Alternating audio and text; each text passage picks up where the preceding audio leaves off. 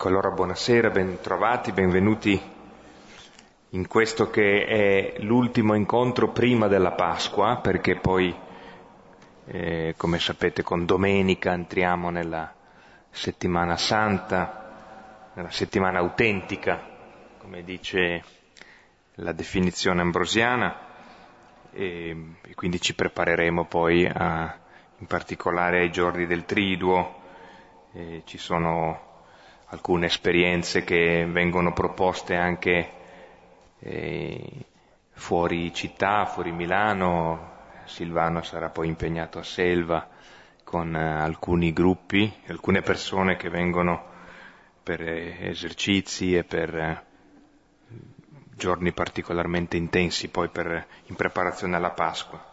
Quindi noi riprenderemo il lunedì 8 di aprile, che appunto il primo di aprile è il giorno di Pasquetta cosiddetto, quindi all'8 e poi a seguire i lunedì successivi.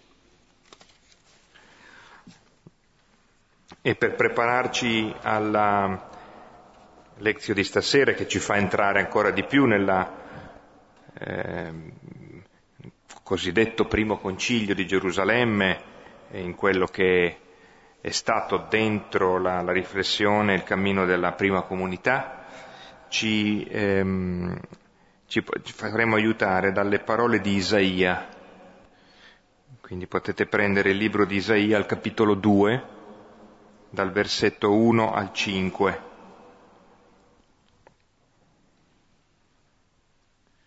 Questa grande visione di Gerusalemme come centro di convergenza dei popoli.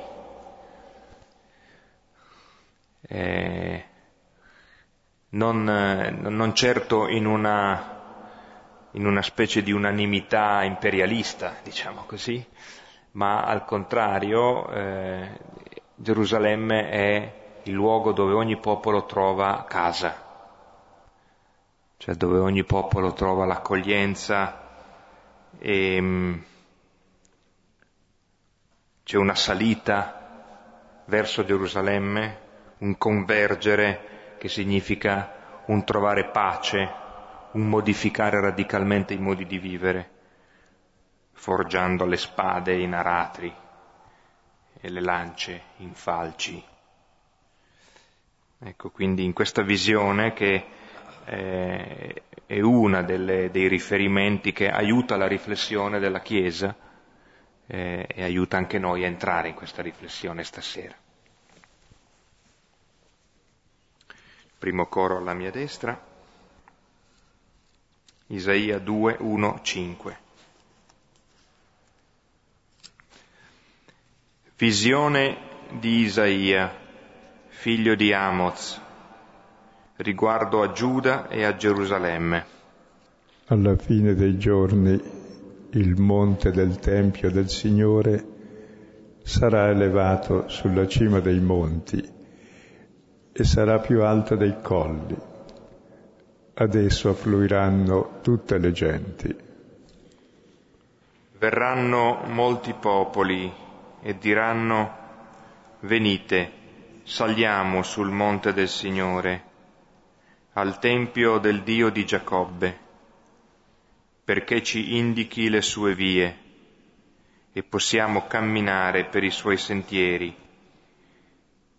poiché da Sion uscirà la legge e da Gerusalemme la parola del Signore.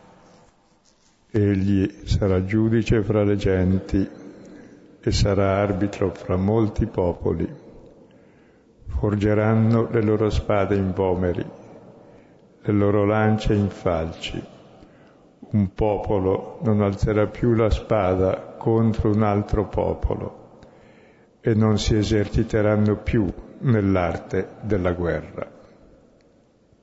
Casa di Giacobbe, vieni, camminiamo nella luce del Signore. Gloria al Padre, al Figlio e allo Spirito Santo. Come era nel principio, ora e sempre, nei secoli dei secoli. Amen.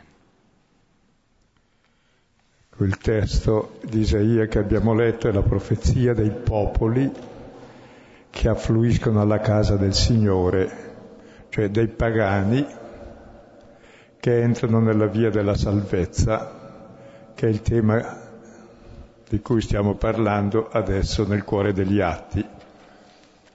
Prima vorrei ringraziare il Signore perché ricordate che due settimane fa abbiamo fatto una perorazione per un Papa che si aprisse. Ecco, il Signore, vedete, ascolta. E forse non ci rendiamo conto della grandezza di quel che è successo. Perché, sì, faccio una premessa, Gesù non ha scritto niente, solo ciò che ha fatto e il suo esempio ha detto più di tutte le spiegazioni e questo Papa non ha fatto nessuna enciclica. Spero che continui a fare questi gesti che valgono più di tutti i documenti che ne abbiamo d'avanzo e da buttare via. E il fatto che un Papa prenda sul serio il Vangelo è pericoloso. Possono farlo anche i cardinali, i vescovi, i preti, i gesuiti, i laici, e anche il mondo dice ma guarda te, sono uomini anche loro. Allora si capisce che il Vangelo è per tutti e la salvezza è per tutti. E cioè, da quando ci sono state, è stata la religione di Stato, per la quale molti si battono ancora, ecco, è la prima volta che un Papa non ha nessun potere e non vuole averne, e vuole semplicemente seguire Cristo, che non ha usato nessun potere se non quello di lavare i piedi e finire in croce per, hanno, per mano di quelli che hanno il potere. È una cosa simile nella storia della Chiesa, se volete sapere, è già capitato una sola volta, dopo i primi papi che erano perseguitati. Pietro, vi ricordate, era dentro e fuori di prigione. È capitato nel 1555, quando in un conclave difficile elessero Marcello Gervini, che era un bravo cardinale che viveva molto modestamente e che voleva la riforma della Chiesa sul serio e l'ha cominciata subito dal primo giorno dicendo come ti vuoi chiamare? Ah, mica cambio nome, cioè il mio nome me lo tengo, Marcello. E poi ha cominciato a fare la riforma della Chiesa e se volete, nelle lettere di Sant'Ignazio c'è una lettera a tutti i gesuiti, ci sono tre lettere su Papa Marcello e nella prima lettera dice cosa ha fatto, cosa sta facendo Papa Marcello nei primi giorni ed esattamente la riforma della Chiesa, che già da millenni, prima i monaci, poi i vari ordini religiosi hanno cercato e che Marcello aveva preso sul serio, fino in fondo. È durato solo 20 giorni, eh? però si vede eh, cosa pensava appunto, qual è la riforma della Chiesa, è veramente sulla linea dei gesti concreti, non delle parole, che riguardano semplicemente i soldi, l'atteggiamento, il vestito, la corte, tutte queste cose così, tutti gli orpelli che ci sono in giro, parla molto di più di tutte le parole.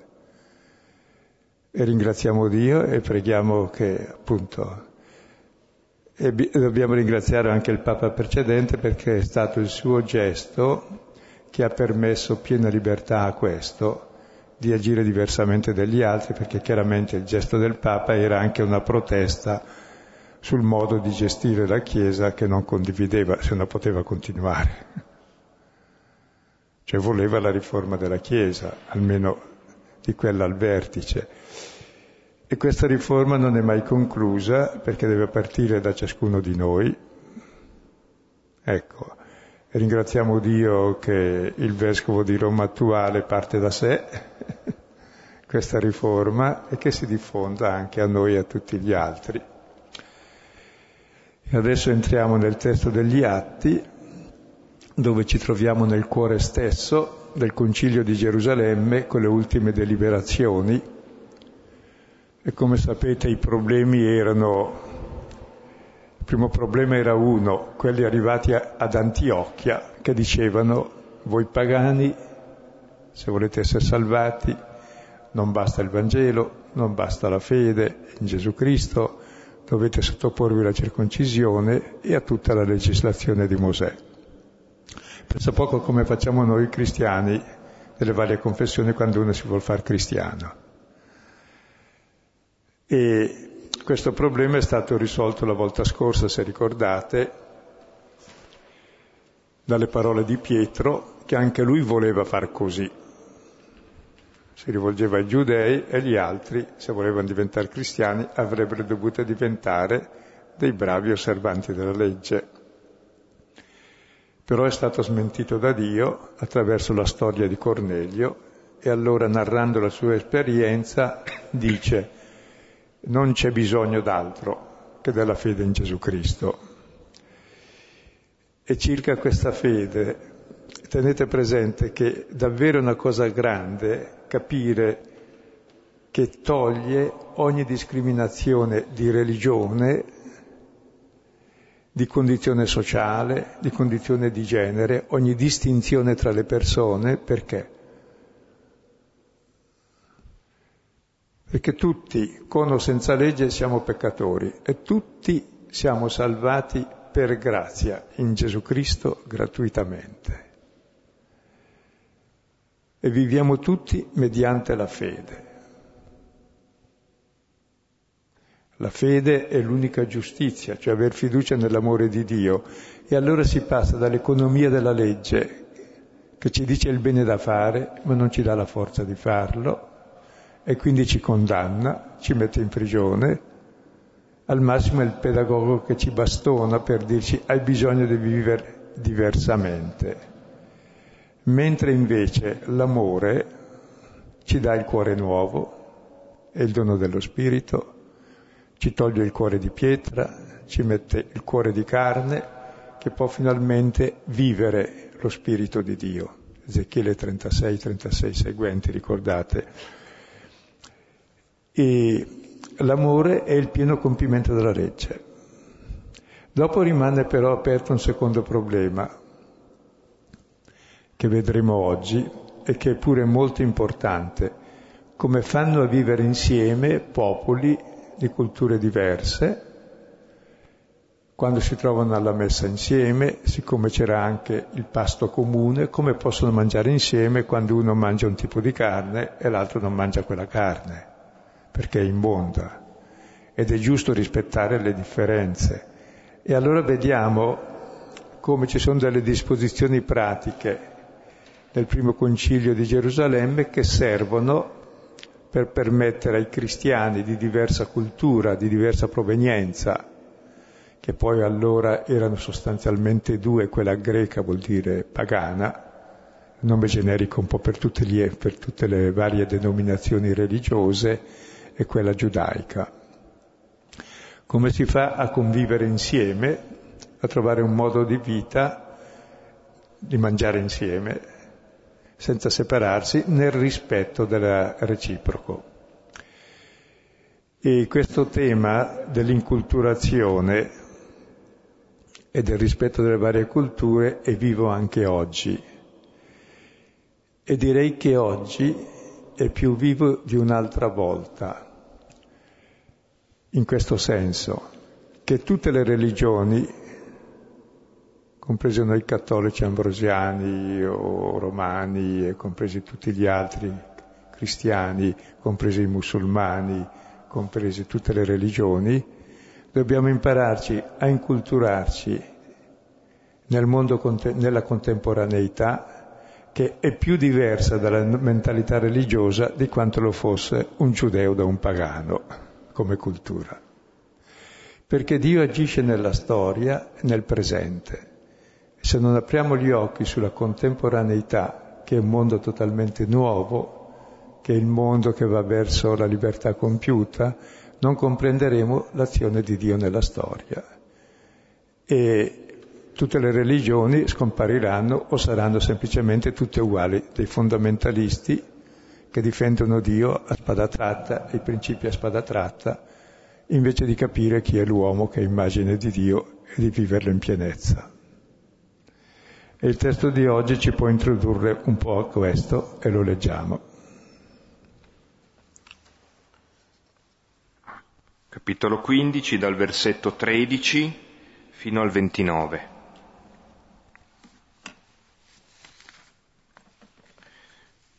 Ora, dopo che essi ebbero taciuto, Giacomo rispose dicendo, Uomini, fratelli, ascoltate.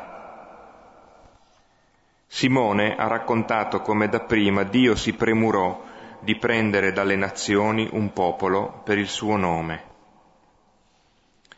A questo si accordano le parole dei profeti, come sta scritto.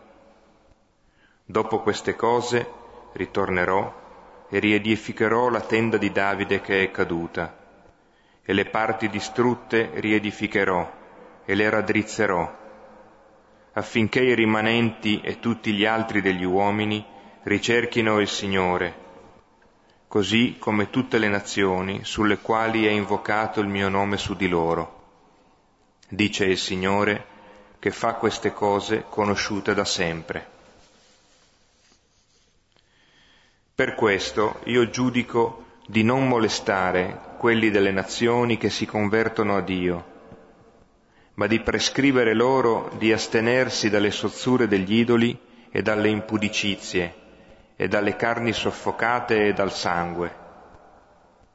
Perché Mosè, da generazioni antiche, in ogni città, ha coloro che lo proclamano, essendo letto nelle sinagoghe ogni sabato. Allora parve bene agli apostoli e agli anziani, con l'intera assemblea, avendo scelto tra loro degli uomini, di mandarli ad Antiochia con Paolo e Barnaba, Giuda, quello chiamato Barsabba, e Sila, uomini di guida tra i fratelli, avendo scritto per mano loro i fratelli apostoli e anziani ai fratelli delle nazioni in Antiochia e Siria e Cilicia. Rallegratevi poiché udimmo che alcuni usciti da noi vi turbarono con parole sconvolgendo le vostre anime, ai quali noi non avevamo ordinato nulla, parve bene, con accordo unanime, avendo scelto degli uomini, di mandarli a voi con i nostri amati Barnaba e Paolo, uomini che hanno consegnato le loro vite per il nome del Signore nostro Gesù Cristo. Abbiamo dunque inviato Giuda e Sila per riferire con la parola queste stesse cose. Parve infatti bene allo Spirito Santo e a noi di imporvi nessun peso in più, eccetto queste cose indispensabili. Astenersi dalle carni immolate agli idoli e dalle carni soffocate e dall'impudicizia dalle quali cose farete bene a preservare voi stessi. State bene.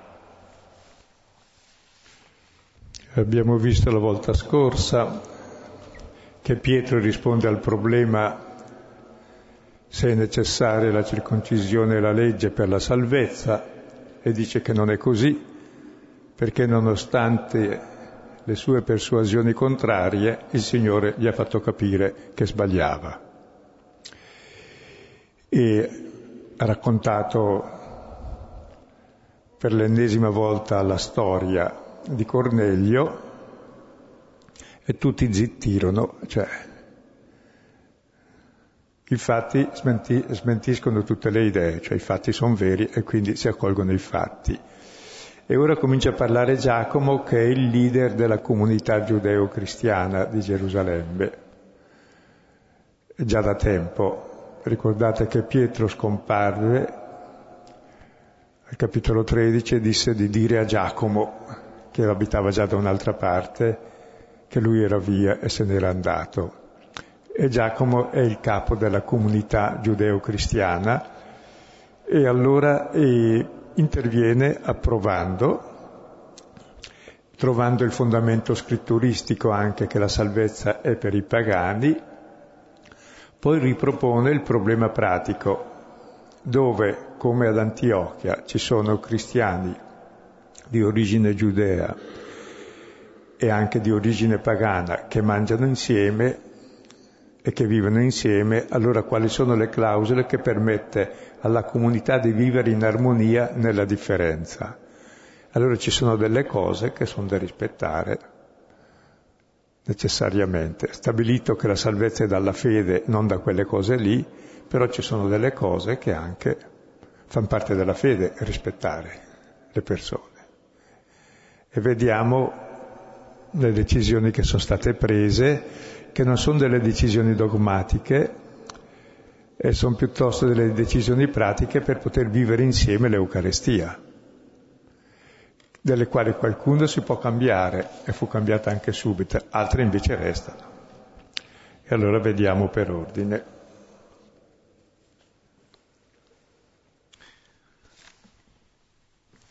Ora, dopo che essi ebbero taciuto, Giacomo rispose dicendo, Uomini, fratelli, ascoltate.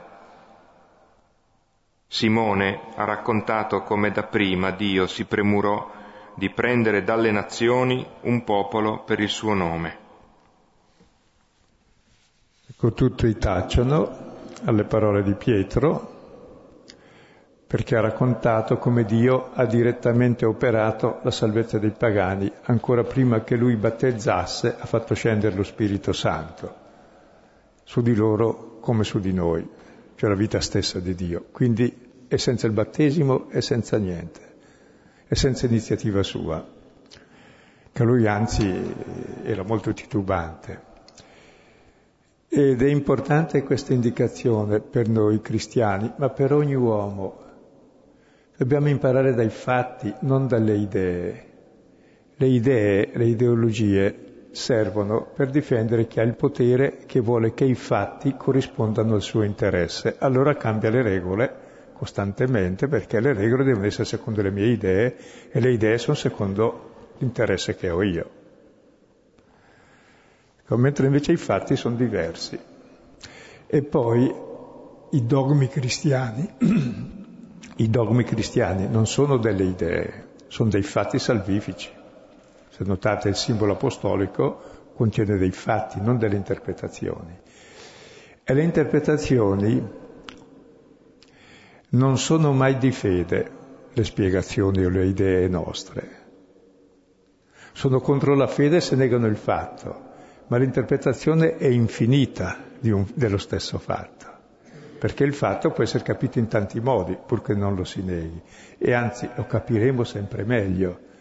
Allora chi assolutizza le idee o le proprie interpretazioni è tremendo, cioè va contro Dio in fondo, è contro la fede, anche se lo si fa abbondantemente.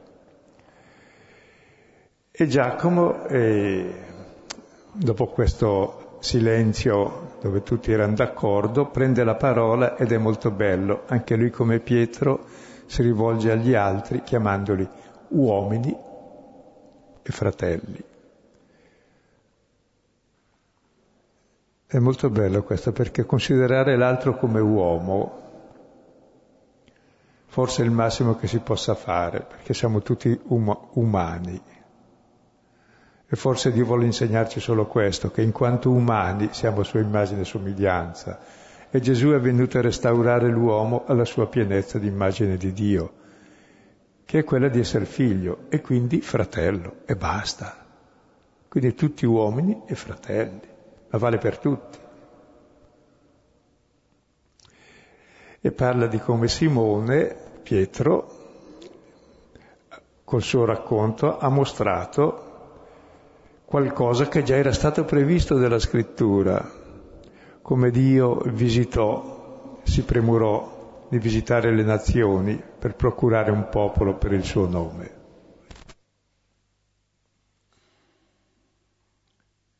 Sembra importante eh, intanto questa base che poi vedre, ne vediamo subito lo sviluppo, ma la base eh, su cui Giacomo fonda il discorso è ehm, l'opera di Dio, l'azione di Dio che si è, è capita e letta nella storia. E eh, così come la comunità capisce, eh, vi ricordate quando abbiamo visto il capitolo tredicesimo degli Atti e c'è un'opera a cui Paolo e Barnaba sono chiamati, ma quest'opera si capisce quando il viaggio finisce. E allora anche qui eh, Giacomo si richiama a questa premura di Dio che ha visitato eh, la, gli uomini e la storia scegliendo un uomo e un popolo, Abramo e, e il popolo che da, da Abramo è nato, per eh, estendere la benedizione a tutti gli uomini. Allora, questa, questa dimensione eh, fondamentale viene riletta ora alla luce di nuovi fatti e di nuove, eh, nuove necessarie interpretazioni, no? Mi sembra.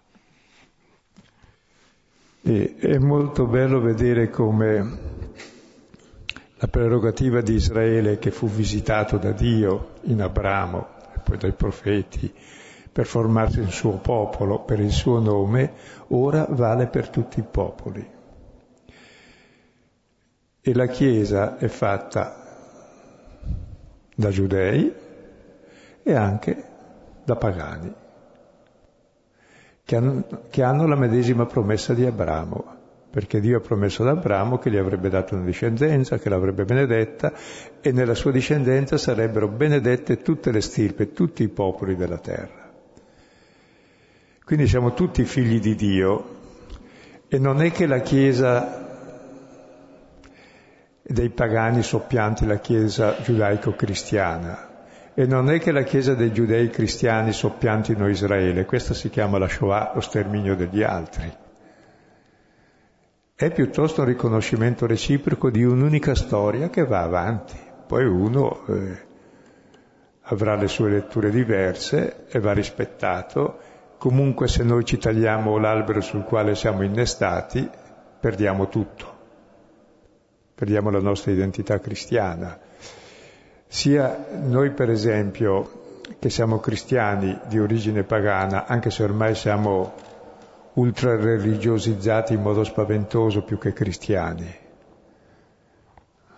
che i cristiani avevano la libertà dalla legge, noi invece siamo più ingabbiati forse, per cui c'è bisogno davvero di liberare il cristianesimo da tante sovrastrutture perfettamente inutili. Ciò che non rispetta la libertà dell'uomo, che non è per l'amore e che non è per tutti, anche cominciando dagli ultimi, non c'entro col cristianesimo, sono giochi di potere e basta. È contro il fatto che Dio è padre che noi siamo figli e fratelli. Ecco, però è importante interpretare giusto la cosa, cioè non è che chi viene dopo ammazza chi c'era prima, ma è figlio di chi c'era prima e lo accetta come padre e poi come fratello quando è cresciuto. Ed è il problema appunto eh, della nostra Chiesa di riconoscere sempre meglio le sue radici sia le sue radici giudaico-cristiane, sia le sue radici ebraiche, sia contemporaneamente di non fare noi stessi una religione chiusa dentro delle norme, delle regole peggiori di quelle che c'erano allora, per aprire veramente a tutte le genti il dono della figliolanza di Dio e fare di tutti i popoli un solo uomo nuovo, costituito da fratelli. Ed è questo il progetto di Dio.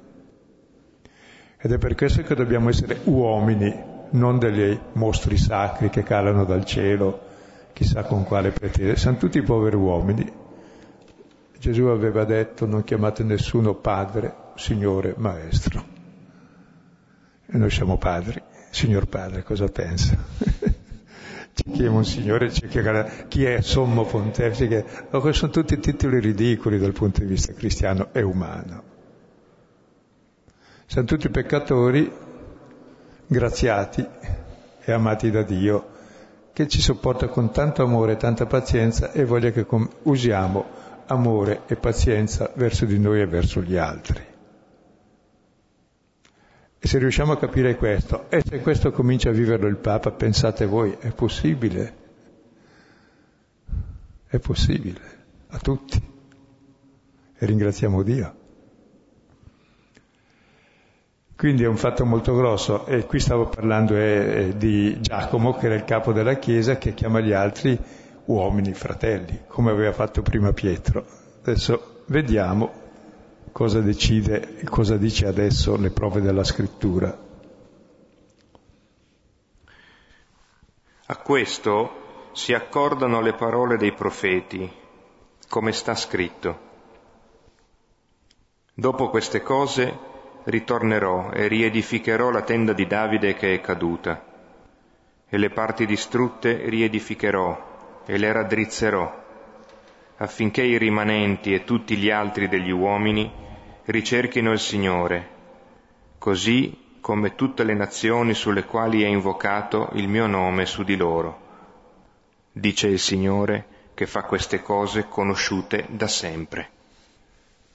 La prima cosa da notare è che Giacomo fa un'operazione che dovremmo sempre fare, sapere leggere il presente non così dicendo va bene, no, saper leggere il presente alla luce della promessa di Dio, che è molto antica.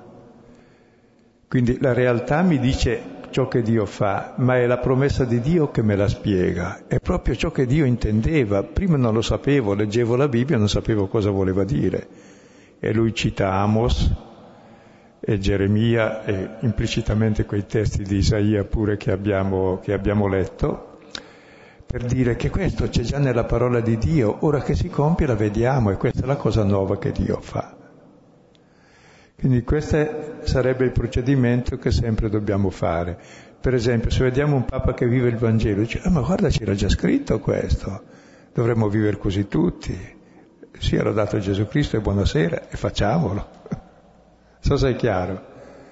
Cioè, è la parola che ci conferma ma la capisci solo quando vedi, la vedi realizzata, se no sono solo delle ipotesi o delle belle teorie o delle belle encicliche, dove si può discutere raffinatamente tra Eros e Agape, la distinzione. Andiamo avanti. Lo spiega qualcosa qui perché è importante. Io eh, richiamerei solo questo fatto, cioè stiamo assistendo a una cosa importante e mh, mm, richiamerei due cose. Eh, la prima, ancora una volta, è il riferimento al capitolo decimo e di quello che accade in casa di Cornelio, perché lì veramente eh, quello che accade qui comincia lì, eh, o meglio lì ha una tappa decisiva. E mm, la parolina, come dire, la frase chiave da ricordare sempre, sempre da qui in avanti è eh, questa formula che, che, è molto semplice e, e altrettanto preziosa, cioè a loro come a noi. Questo riconoscimento che accade ad altri e per lo più inaspettatamente a questi altri, che non erano tra coloro che erano stati scelti, che non erano tra quelli scritti, tra que- che non erano tra quelli previsti. Allora, leggere, diciamo, e ehm, capire e eh, accogliere il fatto che a loro succede come a noi, come è accaduto a noi.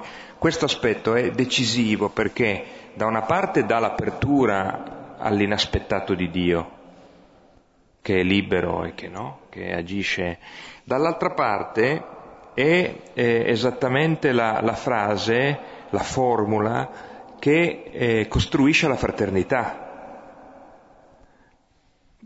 Quello che stiamo vivendo qui è esattamente il contrario di quello che accade nel fondamento della fraternità dove c'è l'omicidio. Caino uccide Abele esattamente perché non è possibile che a lui come a me.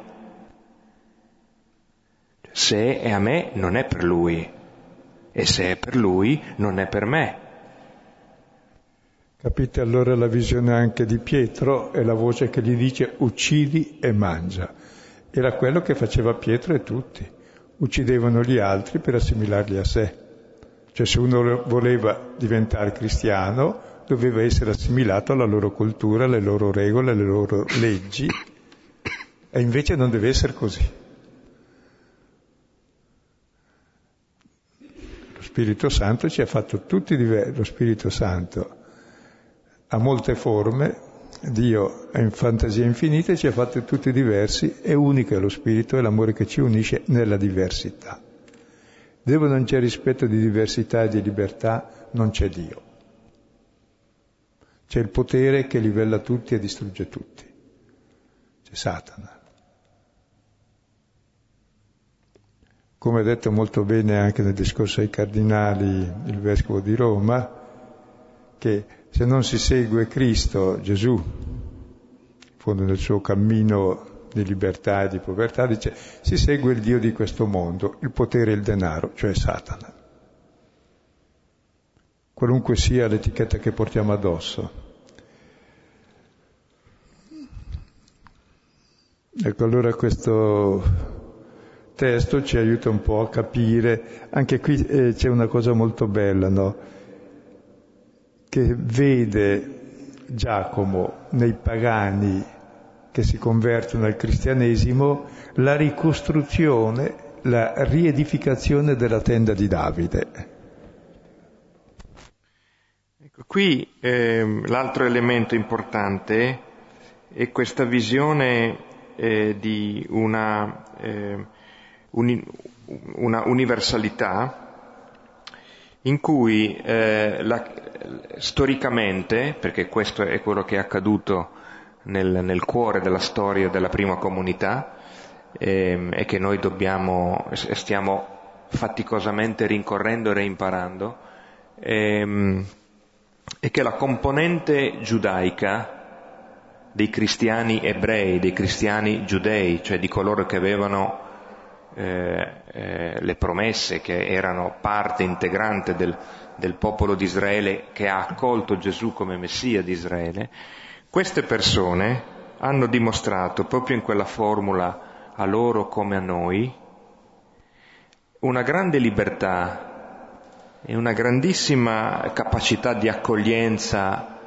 e di eh, allargamento della tenda che è la visione anche dei profeti, no? questa tenda che viene rialzata ed è una tenda nella quale poi veramente tutti possono trovare spazio e, e posto per sé, per vivere.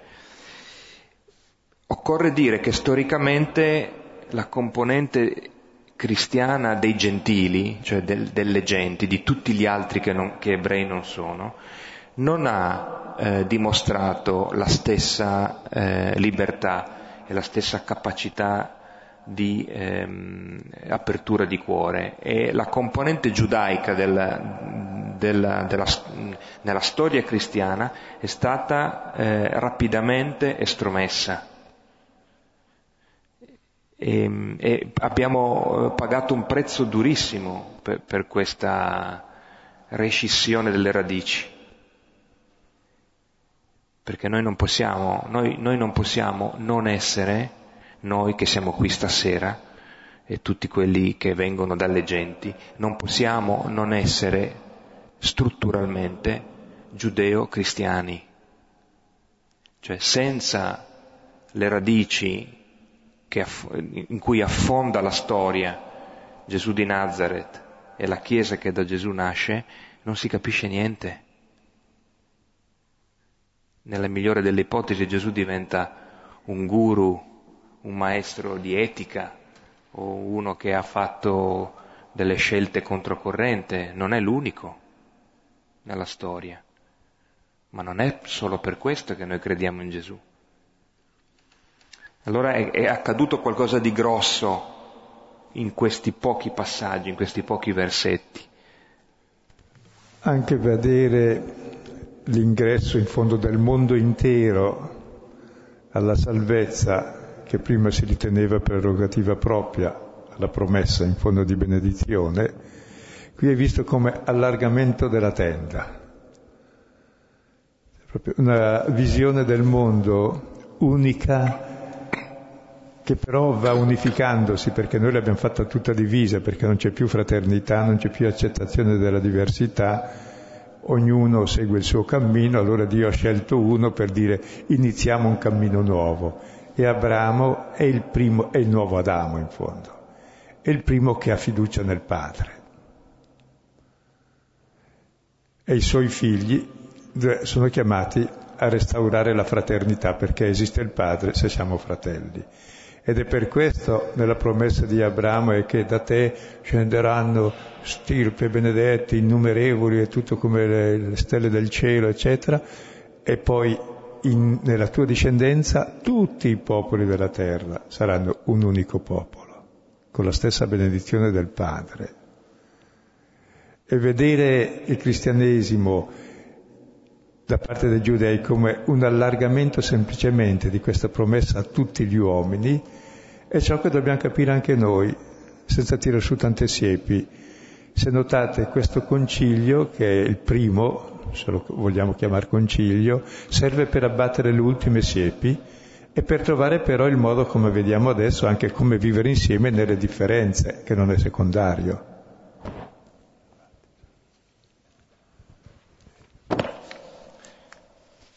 Versetti 19, 20 e 21.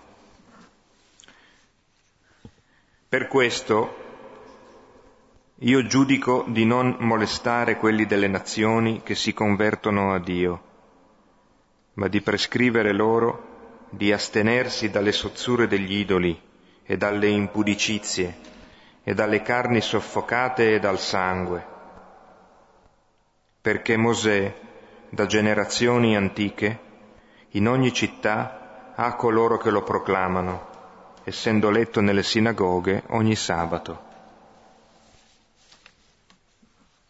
Ecco, allora esprime il suo parere Giacomo e dice non bisogna molestare i pagani che si convertono a Dio,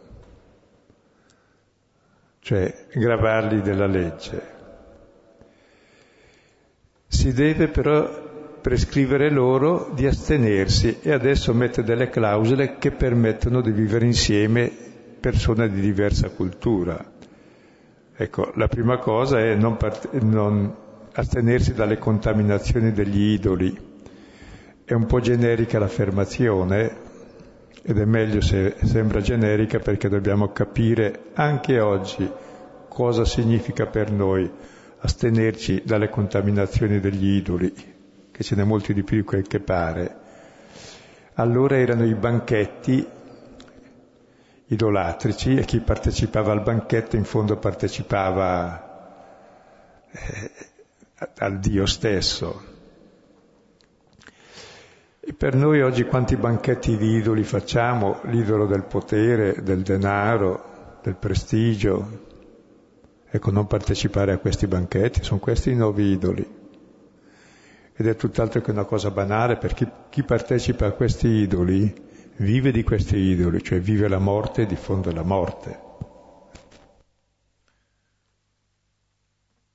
Mi sembra che la, il cuore è, è, a, a, cui riferire un po' questo breve elenco sia quello dell'idolatria, cioè ehm, l'idolatria si declina in una serie di pratiche e di attitudini anche idolatriche.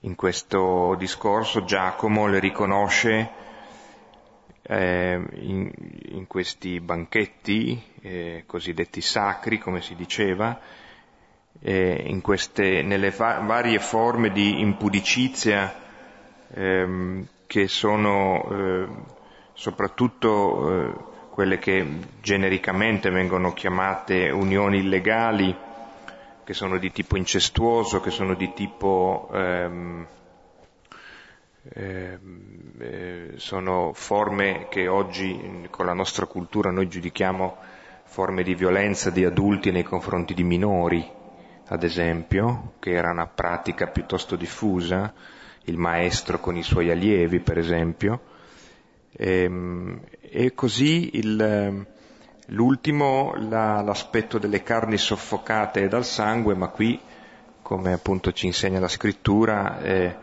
nella, eh, la comprensione di fondo è che se il sangue è il simbolo stesso della vita, tu non puoi mettere le mani sulla vita perché la vita non è tua, ma è di Dio che dà la vita a tutti, agli, agli animali, alle piante, al creato e anche all'uomo. Eh, dunque tutto eh, il, il, voler eh, violare questi, eh, non osservare questi criteri eh, significa assumere un atteggiamento che paga un suo dazio a un'attitudine idolatra, eh, perché fondamentalmente l'idolatria è fare di qualcuno eh, che non è Dio la, il cuore dei criteri del vivere in un modo che mh, mm, di fatto eh, lascia noi stessi al centro e come criterio ultimo delle cose. Ed è bello anche vedere che per sé eh, sono cose che già c'erano nell'alleanza con Noè, cioè valgono per tutti. E come però ci sono variazioni, per esempio non partecipare ai banchetti sacri degli, agli idoli, bene, anche Paolo lo dice, poi dicevano anche di non mangiare le carni che si comprano al macello perché erano state sacrificate agli idoli. E Paolo dice mangiatele tranquilli perché gli idoli non esistono. Lo dice nella prima lettera ai Corinzi al capitolo ottavo. Se però io scandalizzo un mio fratello perché mi vede mangiare queste carni sacrificate agli idoli, dice piuttosto non mangio carne in eterno, però sono libero di mangiarle. Dove la libertà mia è limitata dall'edificazione dell'altro. Non è che io so e sono libero posso distruggere l'altro, perché dice un altro che ha la coscienza più debole e aveva pratica finora degli idoli, ha paura che se mangia quella carne si contamina con gli idoli, allora dice lo rispetto. Così anche poi in seguito il macello pubblico dove non si dissanguava o i romani che mangiavano il sanguinaccio, lui non li faceva, dice, sono questioni culturali, mangiateli pure tranquilli. Altre cose invece, come vedete, circa le impudicizie, che poteva essere o gli incesti o altre cose, ecco, riguardano pure la vita, ma queste qui non sono semplicemente delle cose così culturali, anche se la cultura influenza molto perché rende lecite cose che sarebbero abominevoli. Eh. E ce n'è tante. Per esempio, più abominevole della borsa che mangia dieci volte tutto il prodotto mondiale, dico, eh, eppure tutti la adoriamo e siamo in funzione di quella con la politica, dico, ma dove siamo? Immoliamo agli idoli le vite umane, quindi sono vere contaminazioni. Ecco, e la conclusione è, però ognuno è giusto che abbia la sua cultura e suo, la sua le sue norme, le sue regole e dice va bene, Mosè da generazioni antiche in ogni città a coloro che lo proclamano. Quindi chi vuole vada il sabato alla sinagoga, ma anche i cristiani, e ascoltino la legge perché è giusto che un cristiano di origine giudaica rispetti la sua cultura, le sue tradizioni. Ma non per questo dobbiamo far sì che anche gli altri facciano lo stesso se non quelle cose invece fondamentali che valgono. Se poi dopo si mangia insieme rispettare delle cose che all'altro fa veramente nausea. Come se a noi dessero da mangiare serpenti e cani, noi ci ribelleremmo, altrove lo si fa tranquillamente.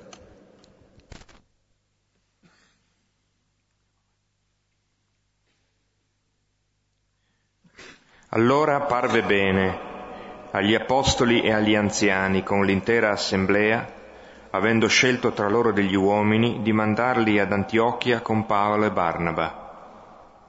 Giuda, quello chiamato Barsabba, e Sila, uomini di guida tra i fratelli, avendo scritto per mano loro i fratelli, apostoli e anziani ai fratelli delle nazioni in Antiochia e Siria e Cilicia. Ecco, vedremo poi il contenuto della lettera subito. Giacomo afferma che ci pare bene agli apostoli e agli anziani, tra l'altro gli apostoli sono nominati per l'ultima volta negli atti degli apostoli. Da qui comincia la seconda fase della Chiesa che non è più quella degli apostoli, ma quelli degli altri che derivano dagli apostoli. Gli anziani sono tipici invece della Chiesa giudeo-cristiana, con l'intera assemblea di scegliere tra loro due uomini che accompagnano Paolo e Barnaba. Sono Giuda, chiamato Barsabba, e Sila, che sarebbe Silvano, uomini di guida tra i fratelli a Gerusalemme, e li manda insieme per significare la comunione tra le due chiese. E poi vedremo che Sila sarà il nuovo compagno di Paolo. E questi, questi due sono illatori della lettera che ora vedremo. E questa lettera è indirizzata dai fratelli apostoli e anziani ai fratelli delle nazioni.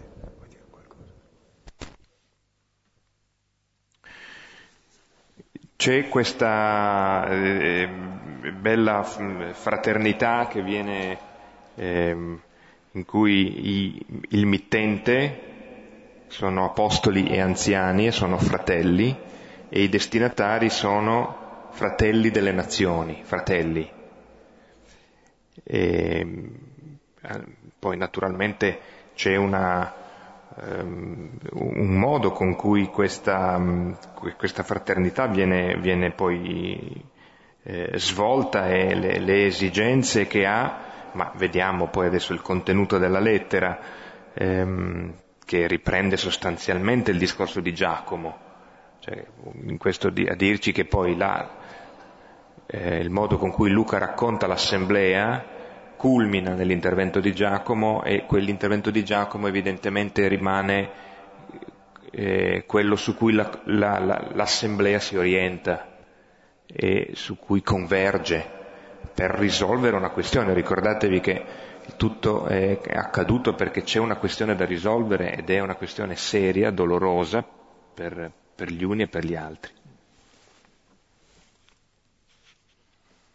Mi stavo pensando un po' com'è bello questa fraternità tra gli apostoli e gli anziani che sono tutti giudei e le nazioni, ai fratelli delle nazioni. C'è questa fraternità nella differenza, accettata e reciprocamente riconosciuta poi trovando dei compromessi, diremmo noi, per poter mangiare insieme, che non sono compromessi, perché la vera libertà è rispettare anche la libertà dell'altro. E non è un compromesso rispettare l'altra libertà e la sua specificità, è doveroso, fa parte della mia libertà rispettare la libertà dell'altro, se no sono schiavo io dei miei idoli, cioè delle mie idee. Adesso vediamo la lettera. Rallegratevi, poiché udimmo che alcuni usciti da noi vi turbarono con parole, sconvolgendo le vostre anime, ai quali noi non avevamo ordinato nulla, parve bene, con accordo unanime, avendo scelto degli uomini, di mandarli a voi, con i nostri amati Barnaba e Paolo uomini che hanno consegnato le loro vite per il nome del Signore nostro Gesù Cristo. Abbiamo dunque inviato Giuda e Sila per riferire con la parola queste stesse cose. Parve infatti bene allo Spirito Santo e a noi di imporvi nessun peso in più eccetto queste cose indispensabili. Astenersi dalle carni immolate agli idoli, e dalle carni soffocate e dall'impudicizia, dalle quali cose farete bene a preservare voi stessi. State bene. Il primo grande documento, mentre leggevi ho contato velocemente con distrazione, sono poco più di una cinquantina di parole, di molto sobria come lettera, che dice quel che vuol dire. La prima parola, rallegratevi. che è quella di l'annunciazione, gioite. È l'unico comandamento di Dio, la gioia, perché c'è gioia dove c'è amore corrisposto e Dio è tale e tra di noi è lo stesso e dove manca la gioia non c'è Dio. E la gioia è il marchio di fabbrica di Dio nel discernimento spirituale. Ciò che dà gioia anche quando è passato, e ti dà gioia nel ricordo, è certamente di Dio. Perché solo Dio dà gioia. Perché la gioia appunto non è il piacere di mangiare una cosa, ma è la gioia di uno che ama ed è amato, che accoglie l'altro e si sente accolto, che è la Trinità, lo Spirito Santo, che è l'amore mutuo tra padre e figlio e la gioia. E questo è l'imperativo, gioite. E allora tirano fuori il problema di nuovo, udimo che alcuni tra di voi vi turbano sconvolgendo le vostre anime e noi non gli abbiamo ordinato questo, mentre dicevano bisogna che faccia così. Quindi ci sono dei tradizionalisti che turbano sconvolgendo. La parola sconvolgere è molto bella perché è come quando si fa un trasloco, si sconvolgono tutte le cose, cambiano tutte di posto. No. E quelli lì cambiano. Oh, ognuno ha un certo ordine, no? Una struttura. Tu prova a cambiargli di posto anche a, alle pentole mentre sta lì a cucinare o a, ai fornelli, la manopola o i fiammiferi o l'accensione. Cioè, va rispettata una regola. Quelle lì vi hanno proprio scombinato tutte le anime, imponendovi delle cose che non sono da imporre. Allora vanno bene perché hanno quell'ordinamento e se lo tengano, ma non lo posso imporre a un altro. Così quando si sta insieme, evidentemente io ho un ordine, lui ne ha un altro. Se poi stiamo insieme cerchiamo uno che vada bene a tutti e due, perché se no uno lo fa in un modo, l'altro il contrario, e fare e disfare è tutto lavorare. Quindi un ordine è necessario nel stare insieme. Però l'ordine non è che uno viene a imporvi delle cose assurde che voi neanche conoscete e che a loro vanno benissimo. Se a loro vanno bene, se le facciano. Quindi, ecco, udimmo che vengono queste qui che vi, vi, vi turbano e vi scombussolano tutto. E noi non gli abbiamo detto per nulla di far così. Quindi mm, in questo, eh, se andiamo all'inizio del capitolo 15, veniamo a sapere che questi che erano scesi da Gerusalemme che insegnavano ai fratelli di Antiochia se non siete circoncisi secondo l'usanza di Mosè non potete essere salvati, ecco, questa era una libera iniziativa, eh, come dire, piuttosto estemporanea, che non aveva, eh, come dire, l'avallo della comunità e dei responsabili della comunità in quanto tale. Quindi eh, è anche interessante, cioè la lettera in qualche modo anche svela e rivela no? una serie di... e sconfessa anche alcune posizioni, non riconoscendovisi e, e prendendo le distanze. Ci sono per esempio persone che impongono tante cose, rigorismi, leggi, novene, se non fai questo non ti salva. Dio mio, no, è Dio che ci salva. So, mi spiego, no. Se poi vuoi imporre quelle cose, se vuoi fartele, fatele, ma sappi che la salvezza non viene da lì è un'altra cosa, è l'amore di Dio per te. Allora ci parve bene con accordo unanime, è bello questo unanime, avere un'anima sola, è il segno dello spirito di comunione, dove l'unanimità non vuol dire che sono tutti uguali, ma hanno lo stesso spirito, che rispetta tutte le differenze, questa è l'unanimità se no è antropofagia, è uccisione della libertà. E allora per decisione unanime abbiamo scelto degli uomini che vengono con Barnaba e Paolo, sono uomini che hanno consegnato le loro vite per il nome di Cristo. È bello, no? questi uomini, come dovremmo essere tutti, siamo tutti. Come lui ha consegnato la sua vita per noi, così noi consegniamo la nostra vita per lui e per i fratelli. E poi presenta i due Giuda e Sila e vi riferiscono queste parole e le parole le ribadisce adesso nella lettera, ci parve bene allo Spirito Santo e a noi. Come fanno a sapere che è lo Spirito Santo? Lo sanno perché c'è gioia e comunione. Non c'è stata neanche lotta interessante su questioni molto importanti, come vedete, che si tratta del conflitto tra due culture, tra varie religioni, non può essere che frutto dello spirito andare d'accordo in queste differenze e trovando l'essenziale. E la prima cosa è non imporvi nessun peso in più. Nessun peso della legge nostra, se non questo qui, astenersi dalle carni immolate agli idoli, per il motivo che abbiamo detto, per non entrare nel pericolo dell'idolatria, dalle carni soffocate, per poter mangiare insieme con quelli ai quali ripugno assolutamente mangiare le carni soffocate. Anche da noi quando si tirava il collo ai polli si metteva in testa in giù e si faceva perdere il sangue, no? Se no rimane la carne rossa invece che bianca. Ecco, e poi dall'impudicizia che invece è un'altra cosa, sono cose più profonde che valgono per tutti.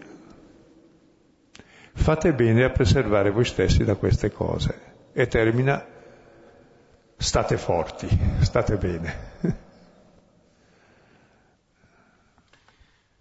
Io sottolineo solo questa cosa, che la, quella fraternità che è nell'intestazione, della, della lettera si esprime poi di fatto in, in quello che, eh, dentro quello che viene detto e anche in quello che viene chiesto come osservanza, come, come mm, conformazione della propria vita, del proprio comportamento ad alcune esigenze, ad alcune cose necessarie, resta di fondo la cosa più importante di tutte, e il, il rispetto profondo del cammino che hanno fatto queste persone, che hanno eh, abbracciato la, e hanno accolto Gesù di Nazareth come Messia e hanno dunque creduto in Lui.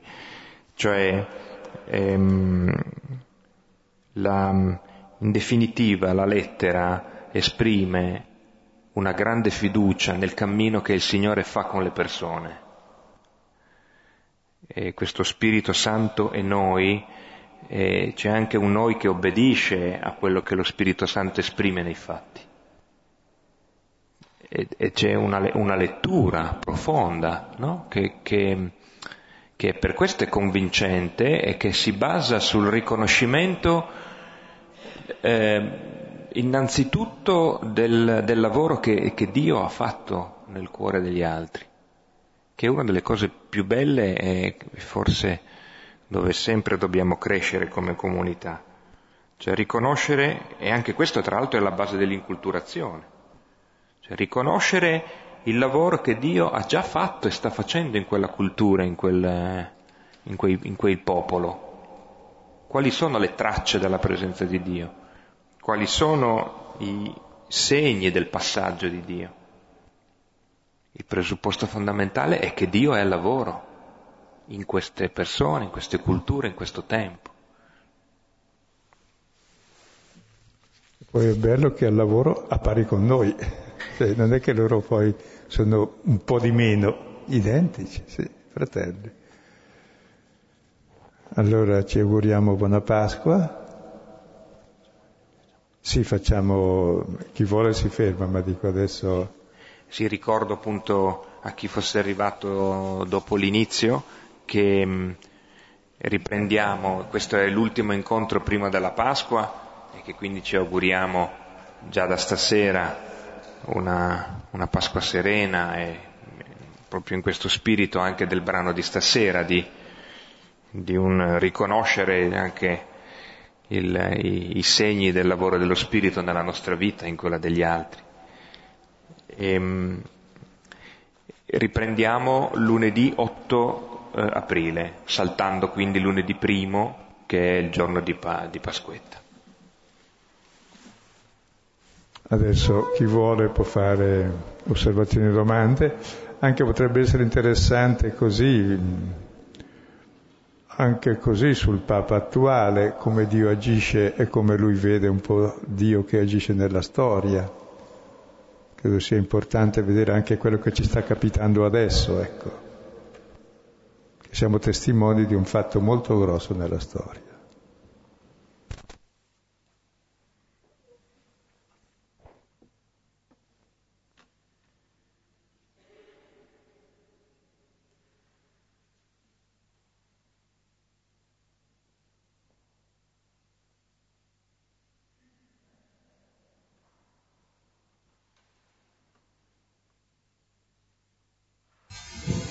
E scusa Silvani, vorrei rimanere sul tema di questa, di questa sera.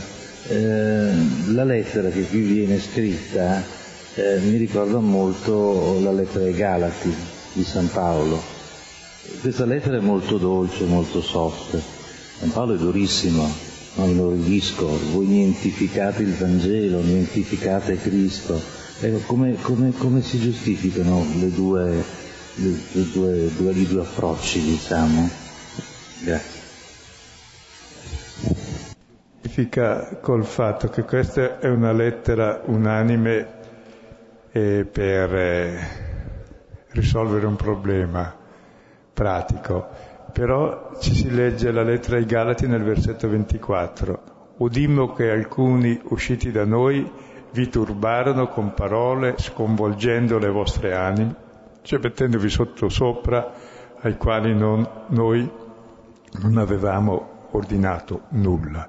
Cioè, qui c'è da dentro già molto. Cioè, tronca la testa a tutto il problema dicendo che proprio vi turbano, sconvolgono tutto e noi gli abbiamo detto il contrario. Ed è per questo che scriviamo una lettera, tra l'altro, il che vuol dire allora che la salvezza viene solo dalla fede e non dalle opere, quindi c'è tutta la lettera ai Galati in condensato. E probabilmente qui Luca combina i due problemi insieme che forse sono stati risolti anche in tempi diversi il primo era la risposta urgente, non imponete nessuna legge perché la salvezza è dalla fede. Però dopo esisteva il problema pratico di come mangiare insieme e chiaramente non potevano mangiare insieme se c'è carne di porco o carne soffocata. Allora diceva va bene evitate queste cose. In fondo è solo questo, la cosa pratica, mentre invece sull'altra è molto dura, cioè abbiamo udito che persone vi turbano con parole e vi sconvolgono dicendo che sono mandati da noi, invece noi proprio pensiamo il contrario. Poi non si scomunica nessuno, ma li si tratta molto duramente, ecco, sono sconfessati radicalmente. Sì. Sembrava che San Paolo fosse ancora più duro. Sì, beh, San Paolo affronta quel problema in modo, e tra l'altro la lettera di San Paolo ai Galati era già nota molto bene a Luca, anche alle comunità, perché uno dei primi documenti, gli atti sono di qualche decennio dopo. E qui eh, vuole risolvere il problema della convivenza, cioè accenna a quella lettera con poche parole e in più dà una soluzione pratica dove hanno lo stesso problema che hanno ad Antiochia, che poi in molte comunità non c'è assolutamente. Sono problemi d'altro tipo, come a Corinto c'è il problema contrario, cioè delle carni sacrificate agli idoli, che gente che era pagana non lo vuole più mangiare perché dice e se no vado in comunione con l'idolo come facevo già prima. Quindi, e qui invece voleva proprio affrontare lo snodo del passaggio tra la prima chiesa giudeo-cristiana, come si raccorda mangiando anche insieme ad Antiochia dove è nato in fondo il nome di cristiano ed è nato il problema come possono stare insieme nella loro differenza con il rispetto di qualche regola, ecco. Dove però è salda una cosa, quello che scrive Paolo ai Galati, che la salvezza è dalla fede, non dalle opere nostre, ma dalla gratuità della grazia di Dio per noi, ecco.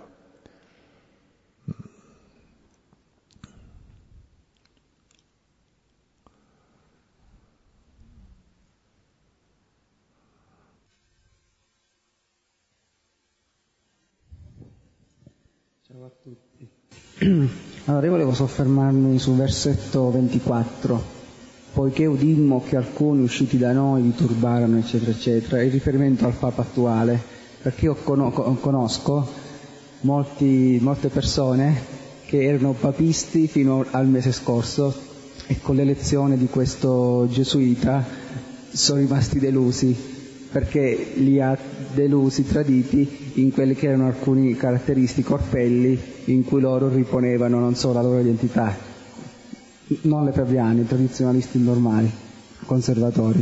Io ho notato questo, che quelli che erano lontani dalla Chiesa, tipo anche mio padre che ha detto entusiasta addirittura, non mette piede in chiesa da 40 anni, cioè, lo vedono come cioè, un uomo di cuore proprio, nel senso come se non fosse cioè, uno che è sceso dal trono, mentre magari quelli che erano abituati a vederlo una figura ieratica eh, precedentemente hanno difficoltà a, a, ad approcciarsi a questo nuovo stile.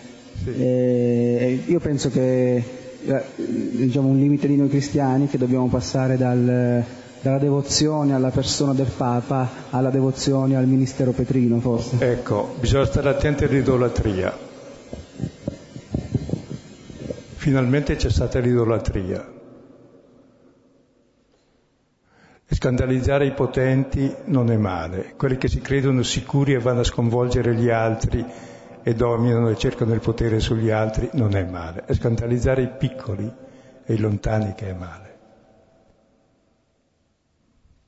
È quello di credersi uomini superiori agli altri fuori dal mondo. Il sacro è una grande balla, serve per dominare ed è il terrore. Tutti siamo santi perché figli di Dio redenti da Cristo. Chi non capisce questo va bene, si chiama ipercristiano, farà parte di tante associazioni, sarà rigoroso, sarà bravissimo, io concedo tutto, ma ha poco di cristiano. Poi è mio fratello lo stesso, lo farà in buona fede, ma era ora di finirla e di associare la Chiesa col potere. E che la Chiesa, che il cristianesimo abbia sostituito la religione di Stato per tenere l'ordine e che molta gente cerca il potere credendo di servire Dio. Il Papa è stato a Ratzinger molto chiaro. Non usate Dio per il potere vostro, ma tantomeno usate il potere per Dio, eh? se no siete contro Cristo, che ha fatto il contrario. Quindi finalmente un Papa che dice chiare queste... ma non ha detto niente, eh?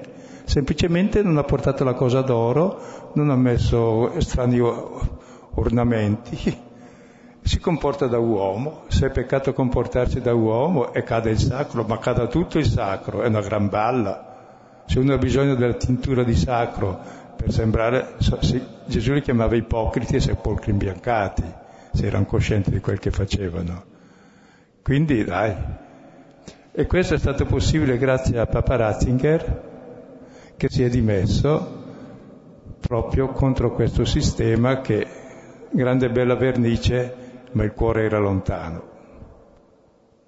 E siamo abilissimi nel fare queste cose, dice Gesù nel capitolo settimo di Marco, nell'inventarci tante leggi, norme, eccetera, per trascurare il comandamento di Dio, che è l'amore del prossimo, degli ultimi, per avere il potere. Finalmente cessa questa devozione che fa da paravento all'iniquità, che fa sì che il bel nome di Dio sia bestemmiato per causa nostra e che ci siano divisioni tra le genti e tra i cristiani perché uno vuole avere il potere sull'altro. Invece, Vescovo di Roma, servo. Finalmente un cristiano. Anche il Papa può essere cristiano. È bello, no? Anche noi prendiamo l'esempio, come Francesco. E ha potuto, grazie proprio allo Spirito Santo, e al fatto di essere cristiano, perché non è che dobbiamo avere eh, il modello sacrale per imbrogliare la gente, questi sono gli stregoni che ce l'hanno, tutti.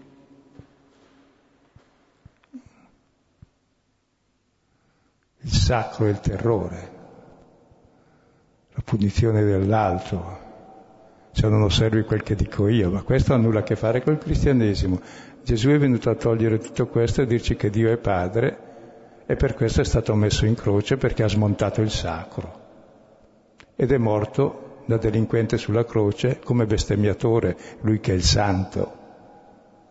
Dico, o prendiamo sul serio il Vangelo o ci prendiamo in giro. Certe cose si possono dire e sono sempre state dette. Che qualcuno abbia cominciato anche a intenderle, ringraziamo Dio. Prima era magari solo di pochissimi, no, veramente la gente l'ha sempre capito, i santi l'hanno sempre capito, tutti hanno sempre cercato la riforma della Chiesa, anche i papi l'hanno cercata. Finalmente, magari con lo sforzo di tutti quelli che ci sono stati primi, qualcosa prima, qualcosa si è riusciti a capire tutti. Già queste cose voi non le conoscete perché avete avuto i due un modello di sacralità eccessivo.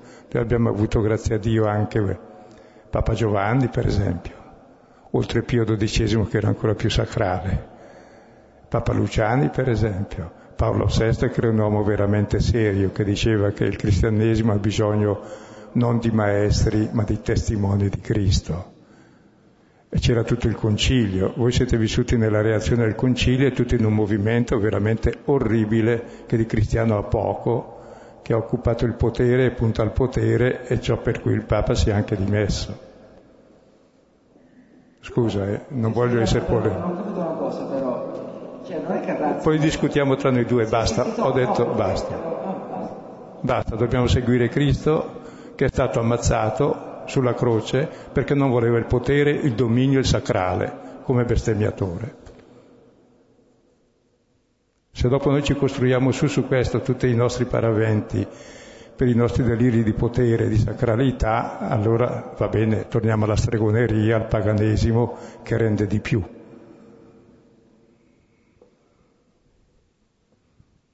Paganità quella. Se tu guardi già i profeti dici ma perché fate venite Isaia? No, venite a fare le vostre veste, le vostre celebrazioni con tanti incensi, tanti sacrifici e tante cose. Sono un abominio per me. Io voglio giustizia e fraternità non le vostre belle liturgie, non la vostra sacralità. E tutti i profeti predicano contro questo, ma possibile che non riusciamo a capirlo?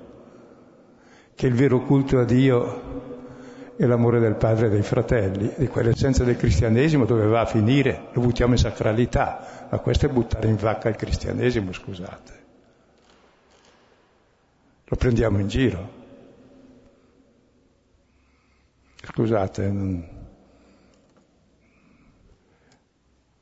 Ma queste qui, dico, sono cose notissime, se voi leggete anche, non so, eh, eh, leggete quella lettera di Ignazio sulle elezioni di Papa Marcello e capite qualcosa. O leggete quelli che scrivono sulla riforma della Chiesa, anche Giustiniani e Quirini, che sono due beati, prima di Lutero, che dicono le stesse cose di Lutero. O l'elogio della follia anche di Erasmo della Rotterdam vuole essere un programma di riforma della Chiesa e della società, anche l'utopia di Tommaso Moro, anche la dignità dell'uomo eh, di Pico della Mirandola. Cioè è un problema da sempre, tutto San Francesco, tutti i monaci, il monachesimo antico è nato proprio come reazione al periodo in cui la Chiesa è entrata in fondo in connivenza col potere.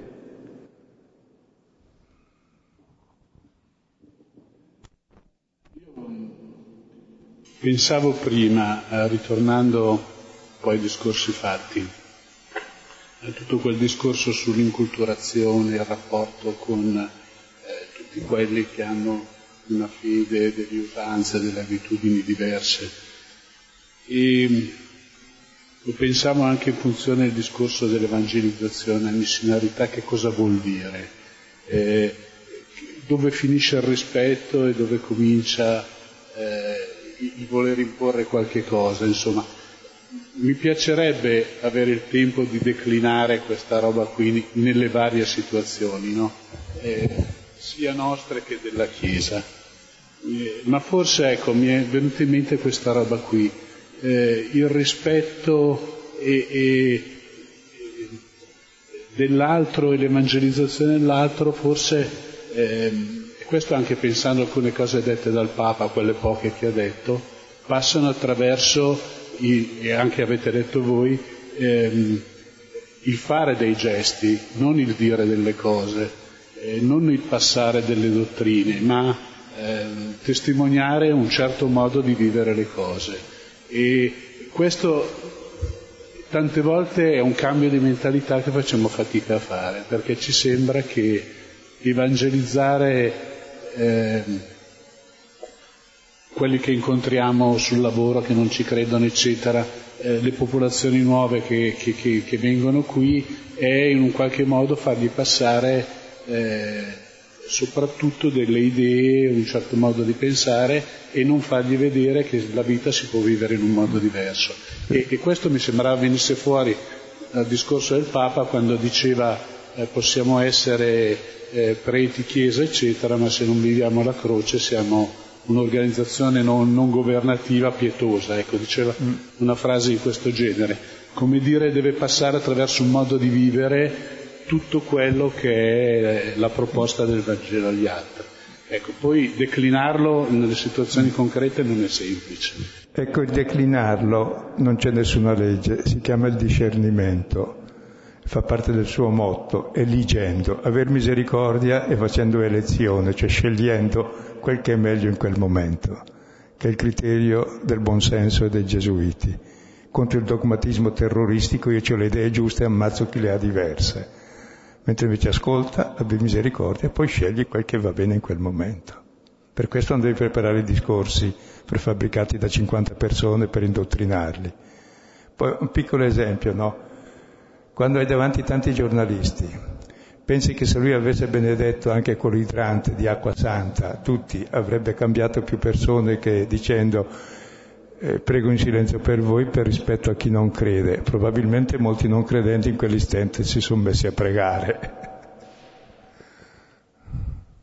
Tanto per dire, no, eh, il rispetto dell'altro.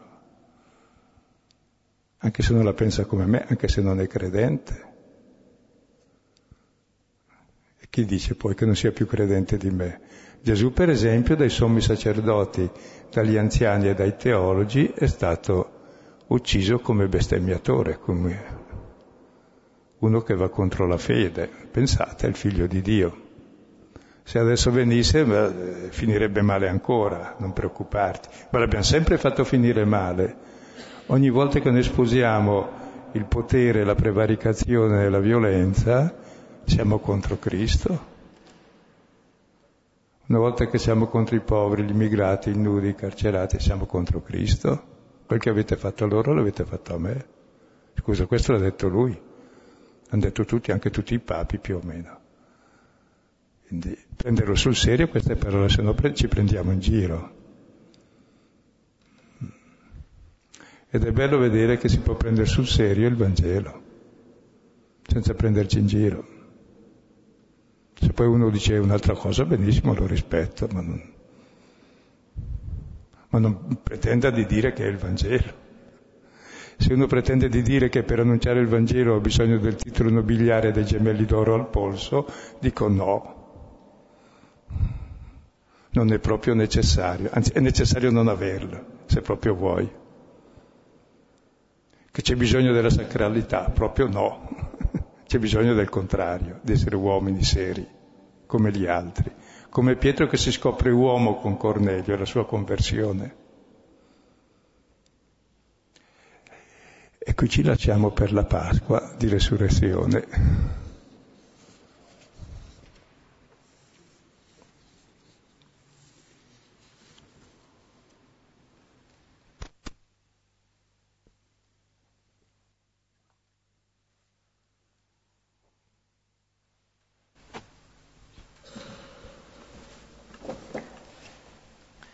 Padre nostro, che sei nei cieli, sia santificato il tuo nome, venga il tuo regno, sia fatta la tua volontà, come in cielo, così in terra. Dacci oggi il nostro pane quotidiano, rimetti a noi i nostri debiti, come noi li rimettiamo ai nostri debitori, e non abbandonare in tentazione, ma liberaci dal male nome del Padre, del Figlio e dello Spirito Santo. Bene, buona e santa Pasqua.